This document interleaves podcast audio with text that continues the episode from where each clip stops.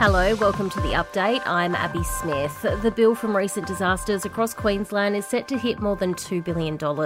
Queensland's southeast has been battered with wild weather since Christmas Day, while communities in the far north were hit with ex tropical cyclone Jasper. Treasurer Cameron Dick has warned the damage bill may increase with the rebuilding of roads and infrastructure for the two regions to cost at least $1 billion. Victoria's cleanup is also continuing as roads reopen across the north and northeast of the state. While the Bureau of Meteorology is warning South Australia is next in the firing line, with severe thunderstorms, rain, and winds expected in Adelaide today. House prices are forecast to continue increasing, increasing over the next 12 months, but at half the rate of last year. Experts are tipping growth of around 4% as high costs and soaring interest rates put a dampener on the market. But a possible rate cut later in the year could speed up price increases once again. Meantime, meat prices in the supermarkets are starting to come down, but farmers say it should not have taken this long. There's the same argument coming from farmers right across Australia. Sam Kelly runs a farm in the Riverina and says the consumer watchdog needs to take up the case. The New South Wales Farmers and National Farmers Federation are calling for an ACCC inquiry to, to, to, to find out exactly what's going on and and you know that's for them to, to look at and make that sort of judgment call. Labor has scrapped plans to hold a Republic referendum if it wins the next federal election after the failure of the voice vote. The government says it'll focus on cost of living issues instead.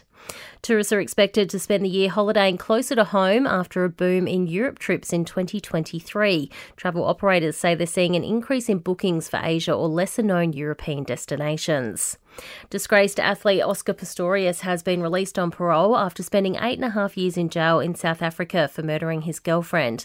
Pistorius shot Reeva Steenkamp multiple times through a locked bathroom door. South African legal reporter Karen Maughan has seen the 38 year old's parole reports and says they paint a positive picture. They describe him as someone who drove a tractor, cleaned up the prison cells, the special care unit, acted as a library administrator, offered weightlifting advice to fellow inmates. Pistorius must follow strict parole conditions for five years.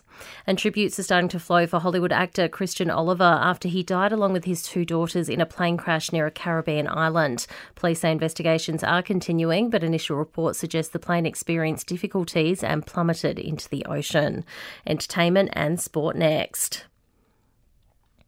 The stage is set for Dave Warner to be the hero on his last day as a Test cricketer. Pakistan will resume at the SCG on 7 for 68 with an 82 run lead. A three wicket over from Josh Hazlewood late on day three has put Australia in the box seat. Oh, straight through! Straight through! Josh Hazlewood does it twice in quick succession. The night watchman plan is a complete failure, and Pakistan are reeling. That call thanks to Fox Sports.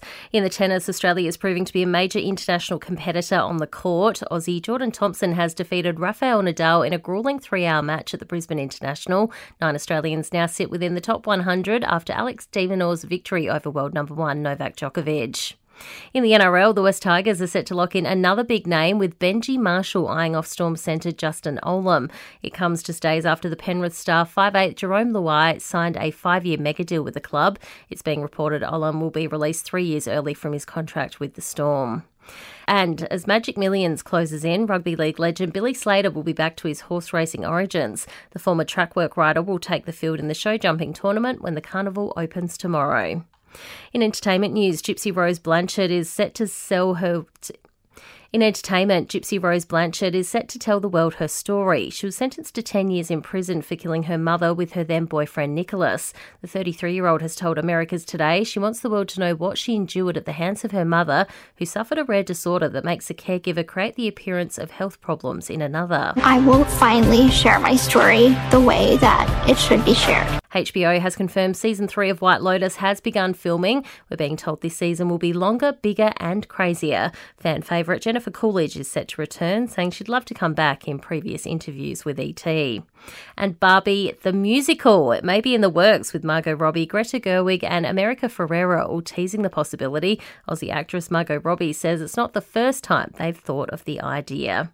And that's the latest from the Nova podcast team. We'll see you tomorrow for another episode of The Update it.